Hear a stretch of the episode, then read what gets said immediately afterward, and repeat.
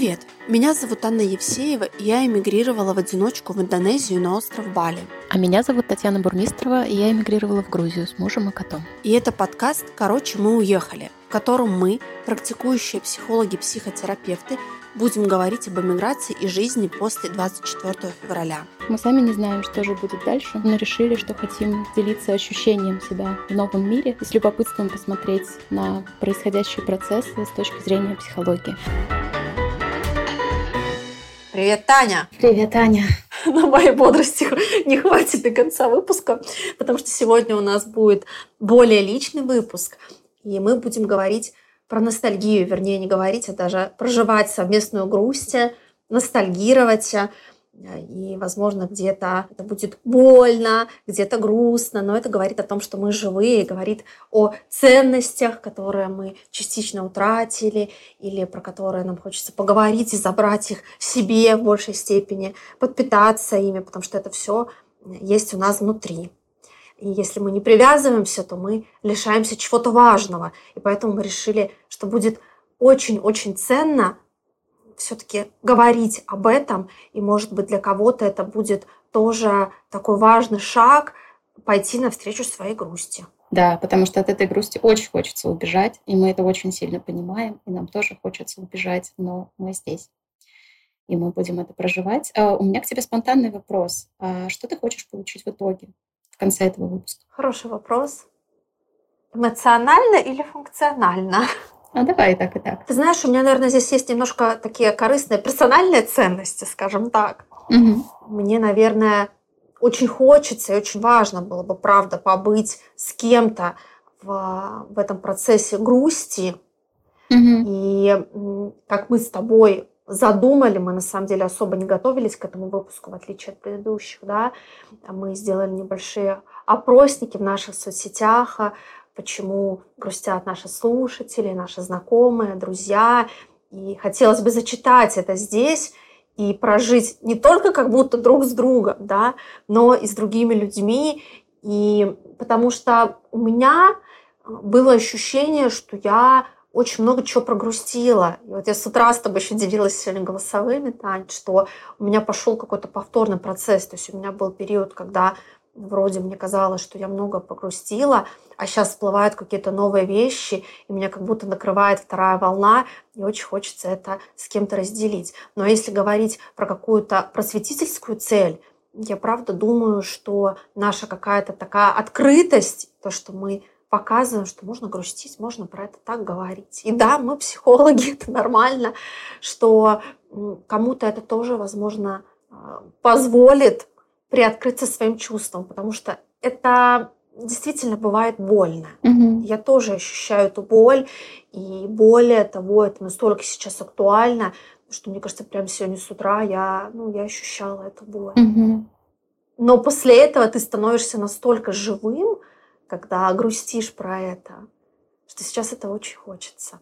А для тебя это про что? Чего бы ты хотела по итогу? Знаешь, мне в итоге представляется какая-то очень большая карта того, что я люблю, потому что мне очень важно осознавать себя человеком, который способен на любовь, способен на близость, способен на привязанность. Это то, что мы можем противопоставить разрушению. И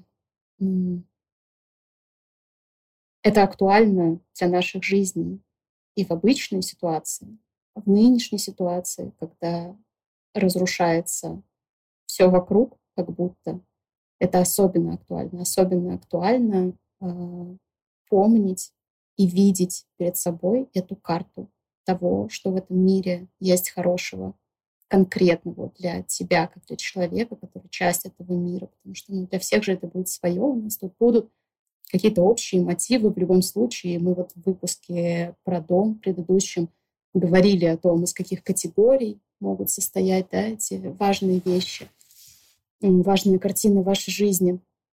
Как-то попытались это обобщить, но сегодня хотелось бы вот составить именно конкретную карту конкретных вещей. Я сегодня вспоминала Сергея Довлатова, обожаю этого писателя, и когда началась война, я им прям зачитывалась. То есть я открывала там первый том, второй том, сборники, и начинала читать. Сегодня я почему-то про него вспомнила, он просто пришел мне в голову, я хотела снова его перечитать, но у меня, к сожалению, не работает электронная книга, здесь очень влажно, и портится вся электроника. Okay. Это меня немного расстроило, но я думаю, что это все поправимо. Я думаю, что у меня запустились заново эти процессы грусти, и поэтому я про него вспомнила. Mm-hmm. Потому что для меня это именно тот автор, который давал мне колоссальное количество опоры и поддержки, когда началась война, и это такой эмигрант, мне кажется, это мое мнение, я, конечно, не литератор и не особо глубока в литературе, который так оставался глубокой такой внутренней связью с родиной и с ностальгией. И он писал то, что его пугал такой серьезный необратимый шаг, да, безвозвратный, он был вынужден из-за преследования эмигрировать. Mm-hmm. И он говорил о том, что это ведь как родиться заново. Mm-hmm. И мне кажется, что мы вот сейчас, правда, как будто бы рождаемся заново, но при этом мы рождаемся, уже имея что-то, mm-hmm. потому что мы не голые, мы с чем-то уехали оттуда. И это, мне кажется, тоже вот та карта, про которую ты говоришь, что мы вроде как рождаемся заново, и это так страшно, так непривычно, и так хочется к тому знакомому, но мы не оголенные, у нас есть уже столько всего много внутри. Ну что, тогда начнем грустить и составлять эту карту вместе, по сути, с нашими слушателями.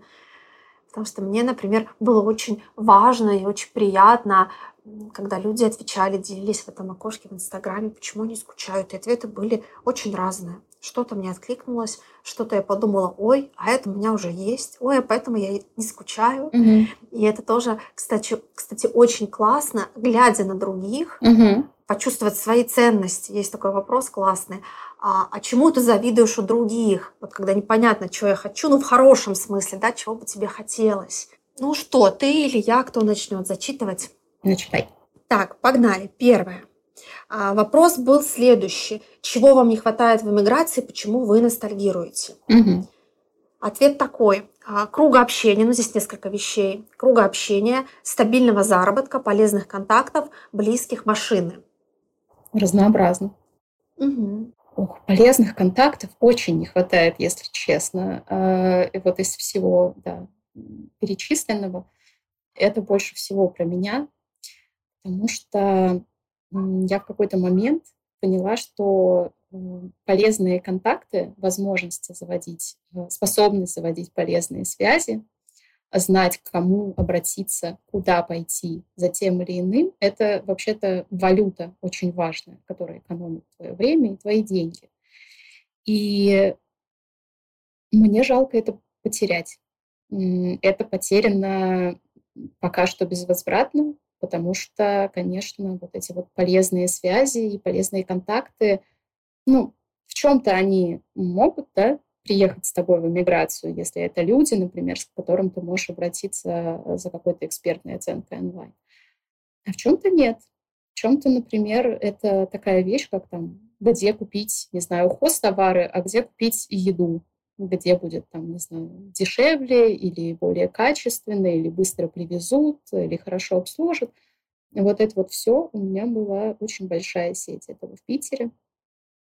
Я в нашей с мужем семье, собственно, отвечала за формирование полезных связей, и мне было это достаточно легко и интересно. И сейчас этого очень сильно не хватает. Я стараюсь это делать в Грузии. И есть уже, такие вот вещи.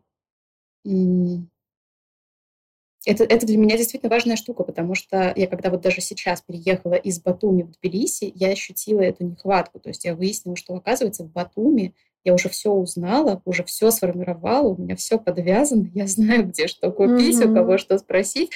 А в Тбилиси нет, мне задают какие-то вопросы, и я такая, а я не знаю. Меня зацепило в этом ответе близких, и сейчас тоже, наверное, будет про какую-то такую совместную боль, будет больно, потому что ты упоминала в прошлом выпуске бабушку, и сегодня ты упоминала. Здесь был такой ответ следующий. Матерно, опустим, так как у нас подкаст без мата, не пройдем по цензуре. Я скучаю по, сейчас придумаю слово подходящее, в общем, по много разговаривающей бабуле. Это написала моя подруга. И это так интересно, потому что я знаю про отношения, да, их непростые отношения.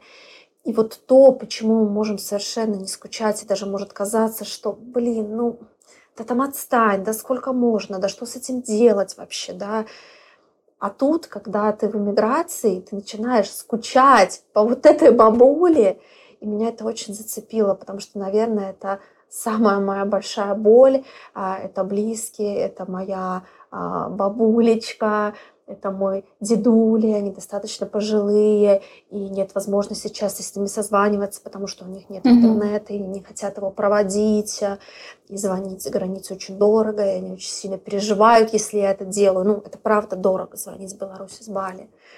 И этого очень, очень сильно не хватает. И у меня был период в июне, моя сестричка младшая, ей 18 лет, вот ей как раз исполнилось. И было несколько событий. Сначала было день рождения у папы, потом был ее выпускной, а для меня это какая-то такая знаковая дата побыть на выпускном сестренки. И потом буквально через пару дней ей исполнилось 18.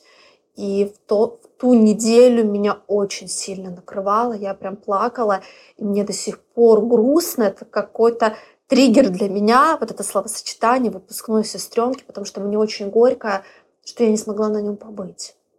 Потому что, ну, это то, что не повторится, я не смогу отмотать. Не будет никакого другого выпускного, это ее взросление, она переехала сейчас в другой город. Я понимаю, что мои родители проживают тоже такой процесс. Сначала я уехала, теперь уехала она. Это их процессы, но у меня как будто свой параллельный процесс, в котором я до сих пор. Я очень скучаю. Очень больно за тебя, очень больно за вот потерю этих уникальных событий. Я хотела поделиться своей историей тоже. Бабушка, наверное, будет занимать большое пространство в нашем подкасте. Я бы, наверное, могла сформулировать вот примерно так же, как в этом ответе. Только у меня немного говорливая бабушка, там какое-нибудь другое будет слово. Но суть в том, что вообще-то, когда я была в России, у меня с моей бабушкой были очень сложные отношения. Эти отношения ёмко описываются фразой, сейчас я понимаю, «вместе тесно, порознь тошно». И когда недавно я выяснила, что из-за части своей деятельности в Грузии я не могу вернуться в Россию, для меня это сейчас опасно, первое, о чем я подумала, это бабушка, что я не смогу увидеть бабушку. У меня был какой-то даже такой личностный кризис в плане того, а стоило ли оно того. То есть я уверена, с одной стороны, что я делала все правильно, что я не сделала ничего плохого, это связано, да, с деятельностью фонда, который есть в Грузии.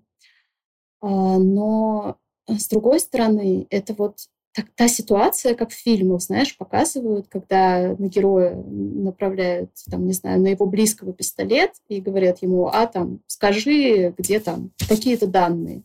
Вот, и герой понимает, что если он скажет, где там лежат такие-то данные, то, ну, умрет некое количество людей. А если он не скажет, то вот прямо сейчас умрет его близкий. И это очень страшный выбор. И вот в фильмах обычно это показывается, да, как такой даже героический поступок, героический выбор.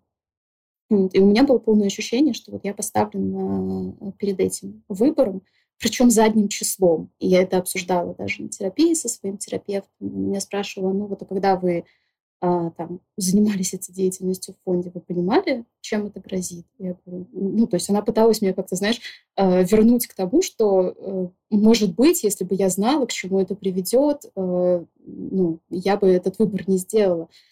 А я ответила, ну, конечно, я знала. Ну, то есть я не первый год жила в России, и понятно, да? Вот. Но я сказала о том, что я не знала, что я так сильно буду скучать по бабушке. То есть у меня как будто вот другая эта часть, она была не подсвечена мной. То есть я начала скучать не сразу, ну, то есть я думала о бабушке, но вот так прям остро скучать я начала не сразу. Этот процесс у меня начался примерно через год. Вот. И из-за этого этот выбор задним числом, выбор эмигрировать, выбор выражать свою позицию, выбор делать какие-то действия, которые направлены на то, чтобы помогать людям, которые столкнулись с последствиями войны, он оказался тяжелее, чем он был, когда я его делала в тот момент. Да? Потому что тогда я его делала, думая исключительно о своих ценностях. Вот. Как оказалось сейчас, он был немножко еще про другое. Но еще мне хочется сказать, что вот когда возникают такие переживания по поводу наших отношений с родными, я знаю, и у меня такие мысли есть, и очень у многих есть такие мысли о том, что ну вот знал бы я тогда, что вот сейчас я буду так скучать, я бы тогда там какие-то вещи сносил легче, где-то я был бы счастливее, где-то я больше бы ценил время, проведенное со своими родными, например. Мне хочется сказать людям, чтобы все-таки они старались в это не погружаться, потому что тогда было тогда, и тогда вы действовали так, как вы могли действовать в той ситуации, да? Это как судить себя уже с этими знаниями того, у которого этих знаний не было. И не только знаниями, а с этими обстоятельствами. Да. То есть сейчас другие обстоятельства. И когда вы так думаете, вы как будто... и когда я так думаю, как будто... думаю об отношениях, которые закончились. Я вот как бы думаю о том, а как было в прошлом, а как я неправильно поступала и прочее, прочее. Но по факту отношения продолжаются. Они сейчас в другом ключе. Но вы можете, допустим, созваниваться со своими родными. И даже если вы не можете с ними созваниваться, все равно ну, пока вы о них думаете, эти отношения внутри вас. Внутри даже мысленно, да. Угу. Mm. Я очень благодарна себе, что я не виню себя за то, что я не успела, не добрала, потому что у меня, например, была очень грустная история для меня, да, болезненная, когда я жила в России на тот момент, по сути, так первая эмиграция после Белоруссии, и я очень редко навещала дедушку, потому что вот у меня есть родные мама, папа, сестричка, которые живут в одном городе, и дедушка с бабушкой живут в другом городе по папиной линии. Я очень хотела его навестить, я очень люблю его, это потрясающий человек, это пример для многих, столько жизни я мало в ком видела. И я собиралась уже ехать, я запланировала, я откладывала это несколько лет. Начался ковид, и он неожиданно умер. Мне просто позвонили, что с больницы, что он умер. И для меня, конечно, это был большой шок. И вот в такой момент очень легко провалиться вот в это, потому что я помню, как я думала, ну надо съездить, и я не успела. Я даже не смогла поехать на похороны в связи с всей вакханалией, которая происходила на границе. И я очень-очень себе благодарна, что ни тогда, ни сейчас, что я не впала в какое-то самообвинение, потому что действительно легко себя судить уже вот ту задним числом, а как ты могла, но я и мы все поступаем так, как мы в какой-то период жизни считаем нужным, правильным. И главное, что эти отношения с дедулей, они живут внутри меня, они остались. Ну и, конечно, если бы ты знала, что дедушка умрет, ты бы поехала, ты бы нашла способ. Потому что ты об этом не знала, и не ты за это ответственна. Вот, потому что на самом деле, а что нам делать, а как нам жить свою жизнь, если бы мы постоянно думали о том, что там, наши близкие когда-нибудь умрут, и нужно проводить с ними нужно больше времени, да, мы бы проводили все свое время с ними, и никогда бы не отделялись, и не жили бы собственную жизнь, ничего бы не создавали. И прочее. Вообще у меня немало ответов было именно на тему близких. Вот здесь девушка тоже мне прислала, не хватает возможности проводить время с родными, что-то похожее, то, про что мы говорим. У меня был, кстати, ответ по поводу близких, очень похожий на то, что я говорила, что человек, который ответил, писал, что он скучает по близким, по родителям в частности, хотя мало проводил с ними времени. То есть это «хотя», да, что как будто указывает мне на некое удивление, что почему я скучаю, хотя тогда мне это было не особо и ценно. Открылась такая ценность, дистанция. Да. Нам правда подсвечивает, что важно, а что нет на самом деле.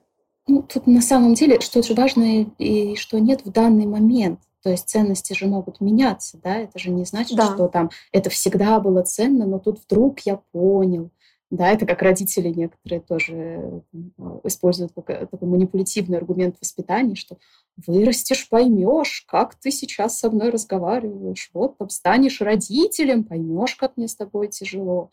Ну, на самом деле мы существуем, да, в данный конкретный момент, сейчас для нас это ценно. Вот.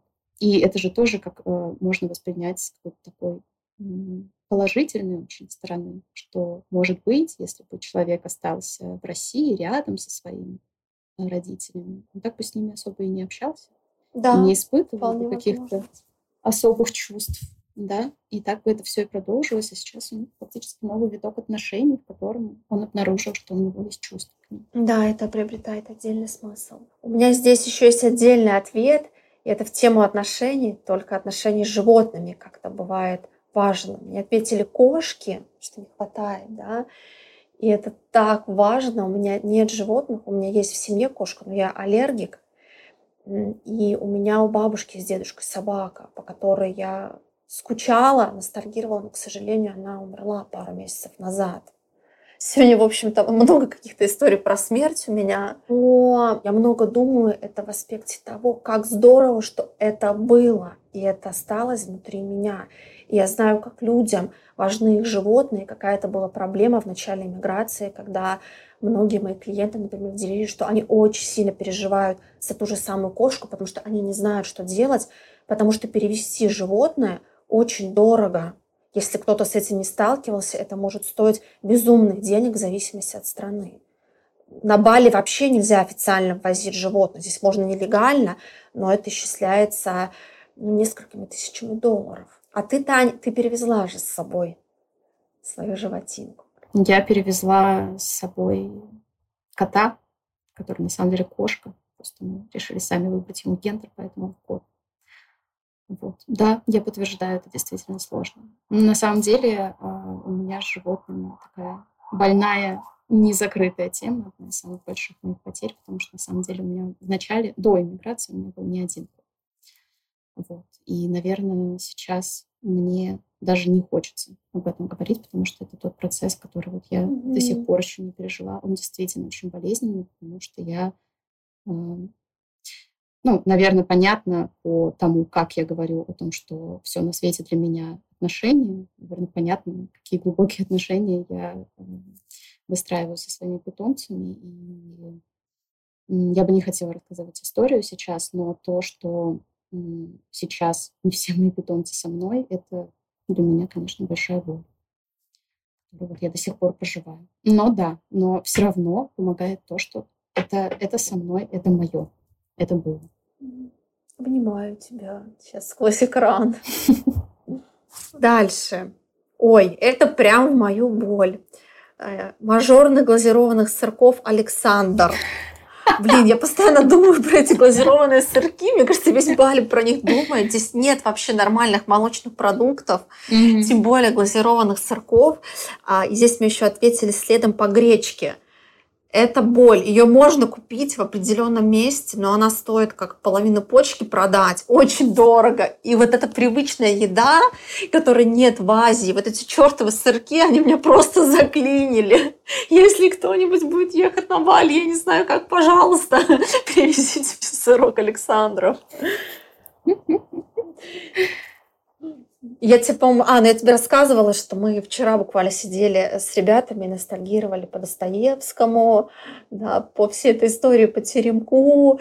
И когда начинаешь думать про это, как-то становится очень грустно. С одной стороны, забавно, мы даже со смехом сейчас смеемся про эти сырки, но иногда, боже, как ты ностальгируешь по этому, потому что было таким привычным для тебя, и ты не замечал. Не хотела даже эти сырки там есть в России.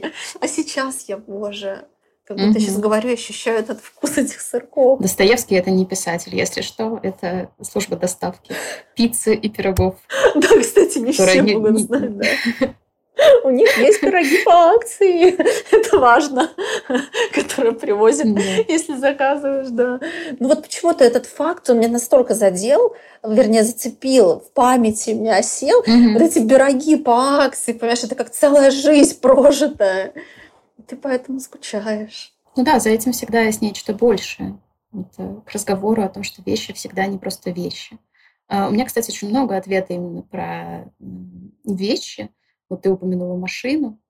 У меня достаточно много ответов, сейчас я даже зачитаю, про выбор продуктов, про русскую еду, да, по привычным продуктам, товаров, магазинов, по всяким сервисам, по вкусвиллу. Есть ответ, мне очень понравился. По родным и доставкам. Но это просто иллюстрирует то, что да, как очень многие люди поэтому грустят.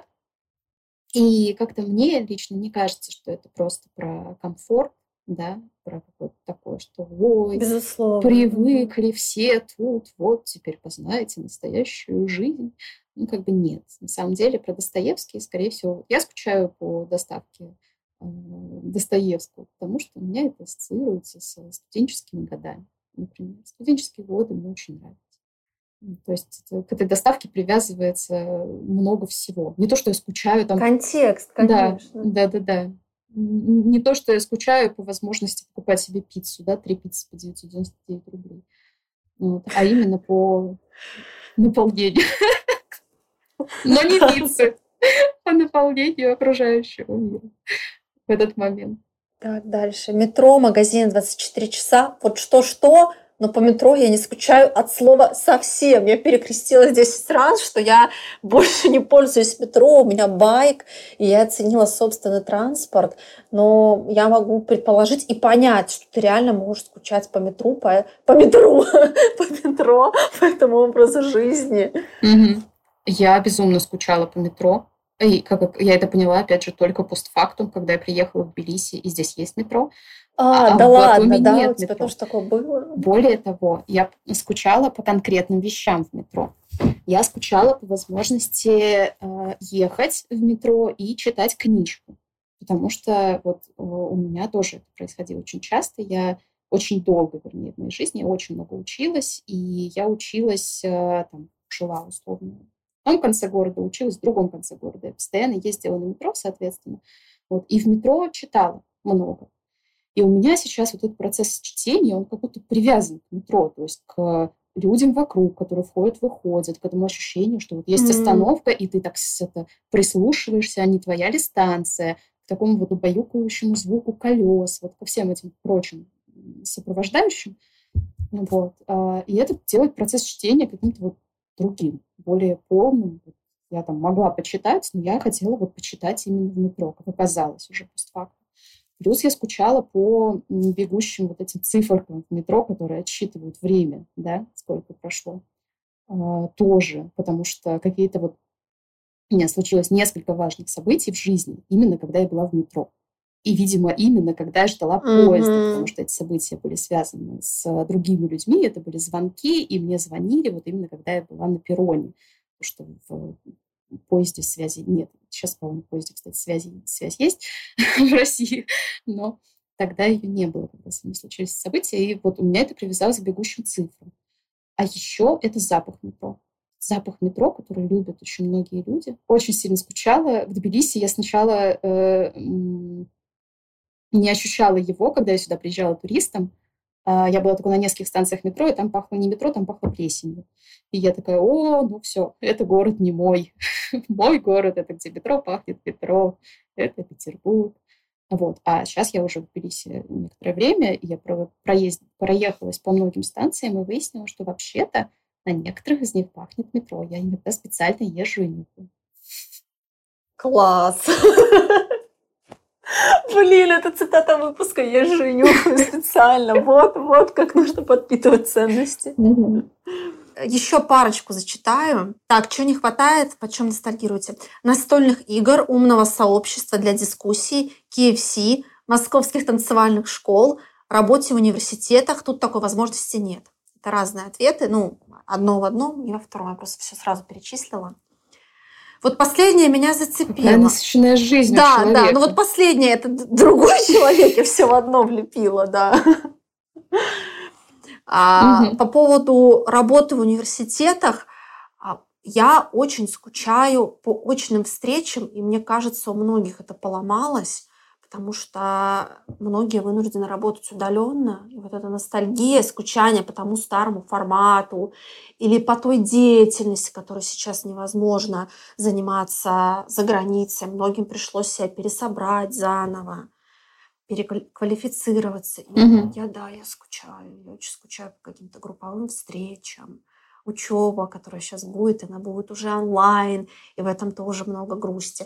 По поводу настольных игр, KFC, всей этой истории, здесь все это есть. Я, благо, что я обрела свою такую большую тусовочку, в которой мы можем собираться, играть в игры, и в этом плане я чувствую, что я вернула себе вот эту утраченную ценность. Я спасаюсь тем, что я себе все-таки формирую какие-то офлайн-деятельности, они другие. Я заметила, что у меня поменялись местами эти вещи. То есть раньше я в офлайне много училась. Допустим, какие-нибудь компьютерные игры, развлекушки — это игры. Я очень любила играть дома, спокойно, сидя в пижаме с джойстиком, один на один с компьютером. А сейчас я играю в квизы. Учусь я из дома, а на развлекушке я хожу куда-то, мы собираемся командой и таким образом развлекаемся. Я вижу целых людей, а не головы.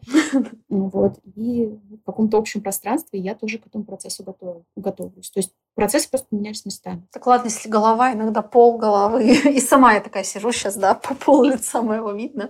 Камера такая.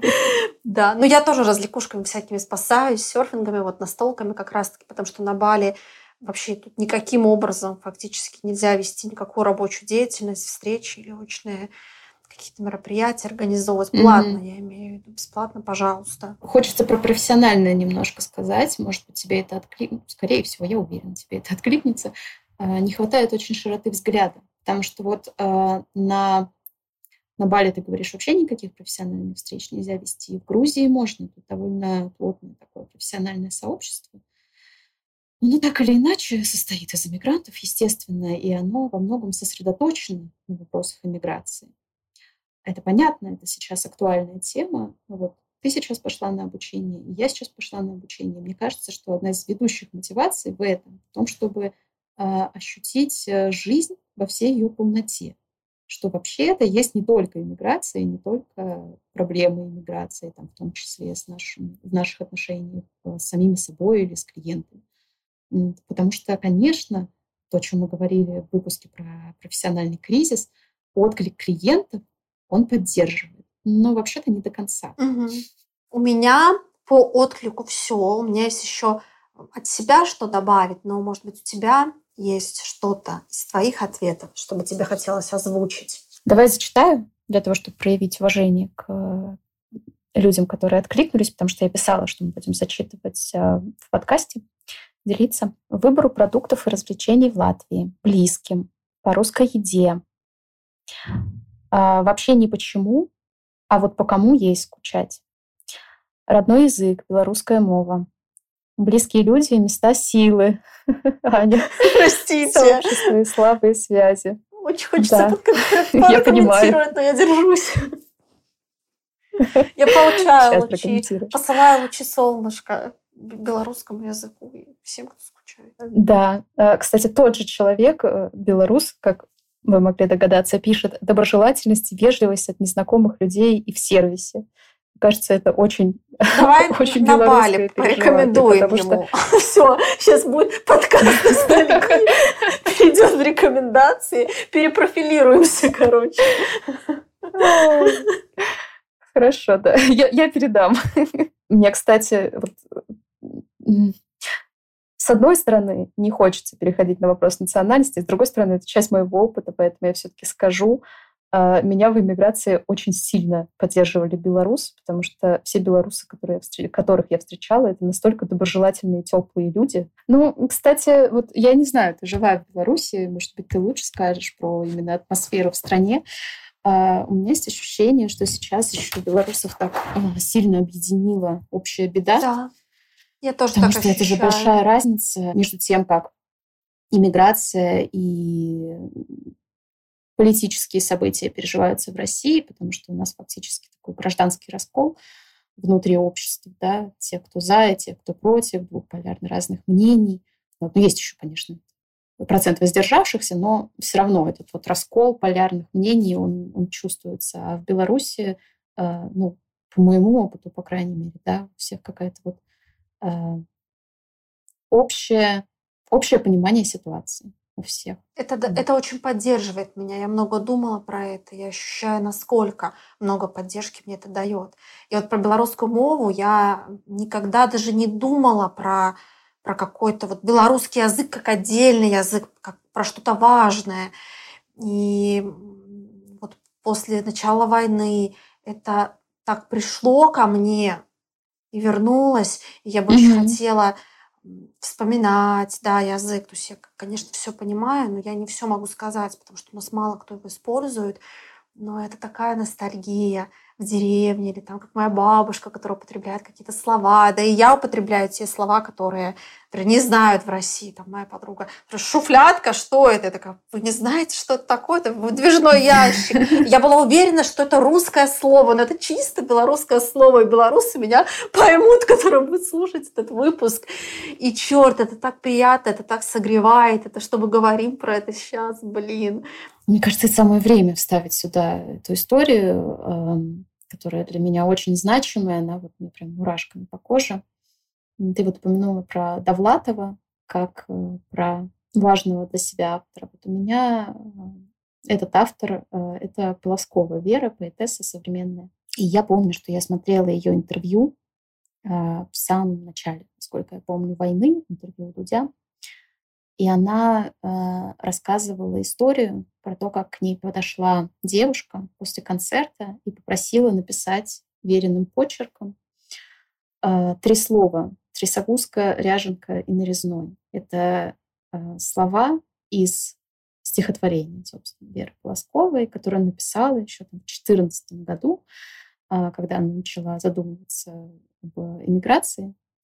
Вот. И она размышляла о том, каково будет в эмиграции ее детям. И тогда она все-таки решила не уезжать. И одной из мотиваций, ну, по крайней мере, как я ее поняла, да, было то, что она не могла себе представить, каково это. Дети живут в другой стране, в другой культуре, в другом языке, и они не знают вот этих вот слов чисто каких-то вот русских, таких очень специальных, то есть они могут даже говорить на русском, но трясогузка, ряженка и нарезное — это как будто актуально, ну, практически только в России.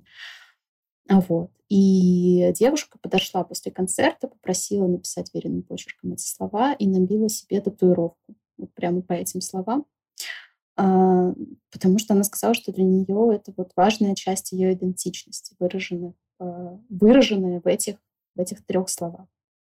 Вот. Меня эта история очень сильно поразила. Я каждый раз, когда об этом думаю, у меня мурашки по коже. Ты хотела что-то рассказать тоже? Я когда уезжала, я была уверена, что я никогда не буду скучать по серой, хмурой погоде, по вот этому свинцовому небу, по зиме. И мне все говорили: ну, поживешь 1-2 на Бали, когда вечное лето, здесь постоянно фактически одна и та же погода, здесь есть сухой и мокрый сезон, но она одинаковая.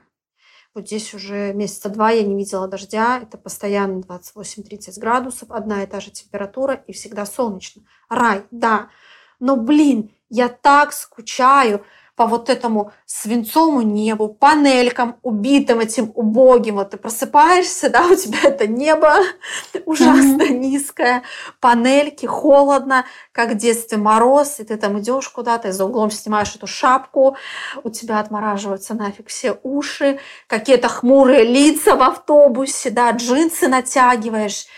И это сейчас звучит забавно. Я никогда не думала, что я могу поэтому скучать. Вот это часть реально какой-то твоей как будто идентичности, твоей русской души. Вот эта достоевщина, которая живет в тебе. Я когда приехала на Бали, первые месяцы я говорила, что мне здесь было очень сложно.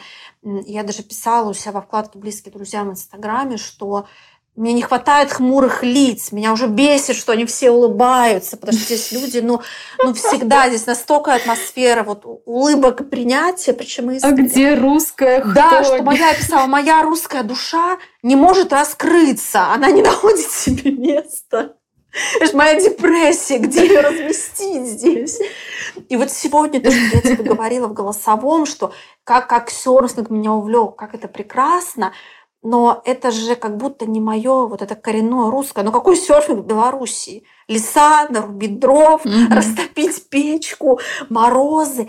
Я бы не смогла в этом жить, я не хочу. Но вот эта ностальгия, и я вот сейчас говорю, и вот до мурашек, я настолько хочу надеть эти джинсы и походить среди этих панелек, но я не могу, потому что здесь постоянная жара, я уже 10 месяцев не надевала ничего, кроме шорт. Я не видела, я не знаю, что такое прохладная хотя бы погода, да, и я настолько поэтому скучаю. Ну вот, наверное, те люди, которые, может, эмигрировали в близкую культуру, да, или не эмигрировали, со стороны могут подумать, что ну, это просто безумие, потому что когда ты там, ты хочешь от этого уехать. Это действительно уныло. Но часть нашей души, она вот как будто моей, она осталась там, эти панельки. У меня тут есть несколько сообщений. По родителям, по чувству «тут мое место», своей квартире, посиделкам с друзьями. Привычным продуктам, товарам в магазинах, по всяким сервисам типа самоката и Озона. По ночным прогулкам с лучшей подругой, живущей на соседней улице. Она там, а я нет. По северной природе, по родным. Как много ответов, на самом деле. По своей квартире и спокойной жизни, когда казалось, что все понятно. По вкусвиллу. Или по вкусвиллу. Я не знаю, как правильно. По родным и доставкам. По своей семье, хотя в России не так уж много с ними общался. И последнее — по денежному комфорту. Я зачитала все.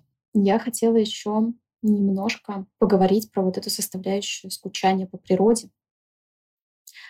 Это, наверное, первое, что у меня было в эмиграции, что я осознала именно как то, что я не могу взять с собой. А я прямо помню, что я, когда наступила осень в Батуми, которая выглядит в целом так же, как лето, только с дождем, я думала о том, что, а может быть, в Питере сейчас золотая осень. Не то, что золотая осень в Питере последние годы часто бывает, было скорее в моем детстве, когда каждый год бывает золотая осень с красивыми желтыми оранжевыми листьями. Последние годы климат поменялся, и это была просто серая хтонь, где-то вот с ноября по март включительно, а сентябрь, октябрь, что-то непонятно. Вот. Но все равно как будто был шанс, что а вдруг вот эта осень, она будет удачной, она будет теплой, она будет золотой. И я вот прям помню это ощущение. Через год эмиграции я выяснила, что я отвыкла от природы Питера и вообще от самих вот условий окружающих, которые там есть, потому что я недавно созванивалась с своим бывшим молодым человеком, с которым мы сейчас дружим, и они с женой приехали недавно в Финляндию, и он, когда мы созванивались, был на улице в 10 часов вечера. И, значит, включил видеокамеру, и я говорю, что-то странное происходит, почему у тебя так светло? У тебя телефон такой? Или, ну, у вас какая-то разница во времени с нашим? Вроде всего час, у тебя уже должно быть поздно. Он говорит, доброе утро, Тань, белые ночи вообще-то. То есть я 30 лет жила в городе с белыми ночами, и я как бы знаю, что такое белые ночи. Я каждое лето их ждала. Это одно из моих любимых явлений в Питере. И то, почему я очень, на самом деле, скучаю. Белые ночи тоже у меня много чего происходило. Но, оказывается, за год я отвыкла от самого вообще явления, что такое существует. Потому что в Грузии, конечно, тут каждую ночь темно. В любое время года. Вот. И потом он еще показал, ну вот включил видеосвязь сначала себя, он потом говорит, хочешь родную природу посмотреть? И, дожидаясь моего ответа, переключает камеру. Я там вижу иван-чай и какого-то зайца. Я такая, нет, зачем ты это делаешь? У меня только вот этот период начался, когда у меня открылись эти процессы скучания. И это, конечно, было так больно. Теперь я рассматриваю для иммиграции в Финляндию, потому что зайцы и иван-чай. Да, потому что там иван-чай, трясогуз, коряжник, нарезной и иван-чай. С твоего позволения я бы хотела Довлатовым закончить тоже. У него есть такая классная фраза, которая цитата из книги, которая меня очень цепляет. Писал: «Все, что с нами было, Родина, И все, что было, останется навсегда. Она очень грустная, но очень наполняющая для меня. Хочется закончить молчание. На самом деле не хочется подводить какой-то итог. Угу. Прощаемся тогда. Да? До следующих встреч. Пока. Увидимся.